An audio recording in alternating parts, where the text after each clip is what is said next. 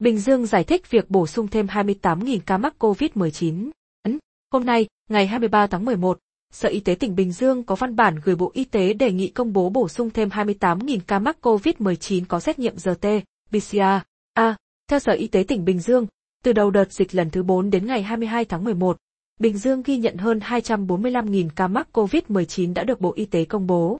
Tuy nhiên qua thống kê, Bình Dương còn 28.000 ca mắc COVID-19 đã điều trị khỏi, xuất viện nhưng chưa cập nhật công bố. Cố.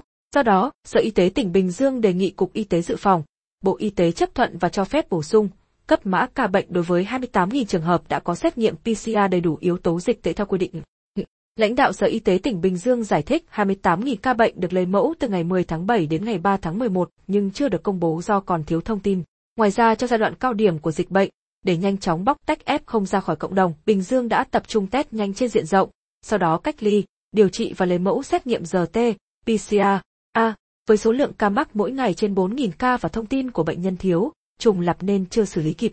Sau khi dịch được kiểm soát, các cơ sở y tế mới giả soát và yêu cầu bổ sung thông tin của bệnh nhân. Tiến sĩ Nguyễn Hồng Trương, Giám đốc Sở Y tế tỉnh Bình Dương khẳng định, Bình Dương luôn muốn trung thực thông tin, không giấu dịch và để bảo đảm quyền lợi của người bệnh. Cơ sở y tế thanh toán chi phí xét nghiệm, điều trị cho bệnh nhân theo quy định nên đã giả soát và đề nghị Cục Y tế dự phòng. Bộ Y tế chấp thuận và cho phép bổ sung. Ông, trong thời gian tới, chúng tôi sẽ chấn chỉnh tất cả các tuyến y tế cơ sở ở.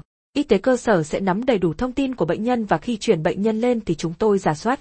Trường hợp thiếu thì trong một, hai ngày giả soát bổ sung đầy đủ thông tin để công bố ngay.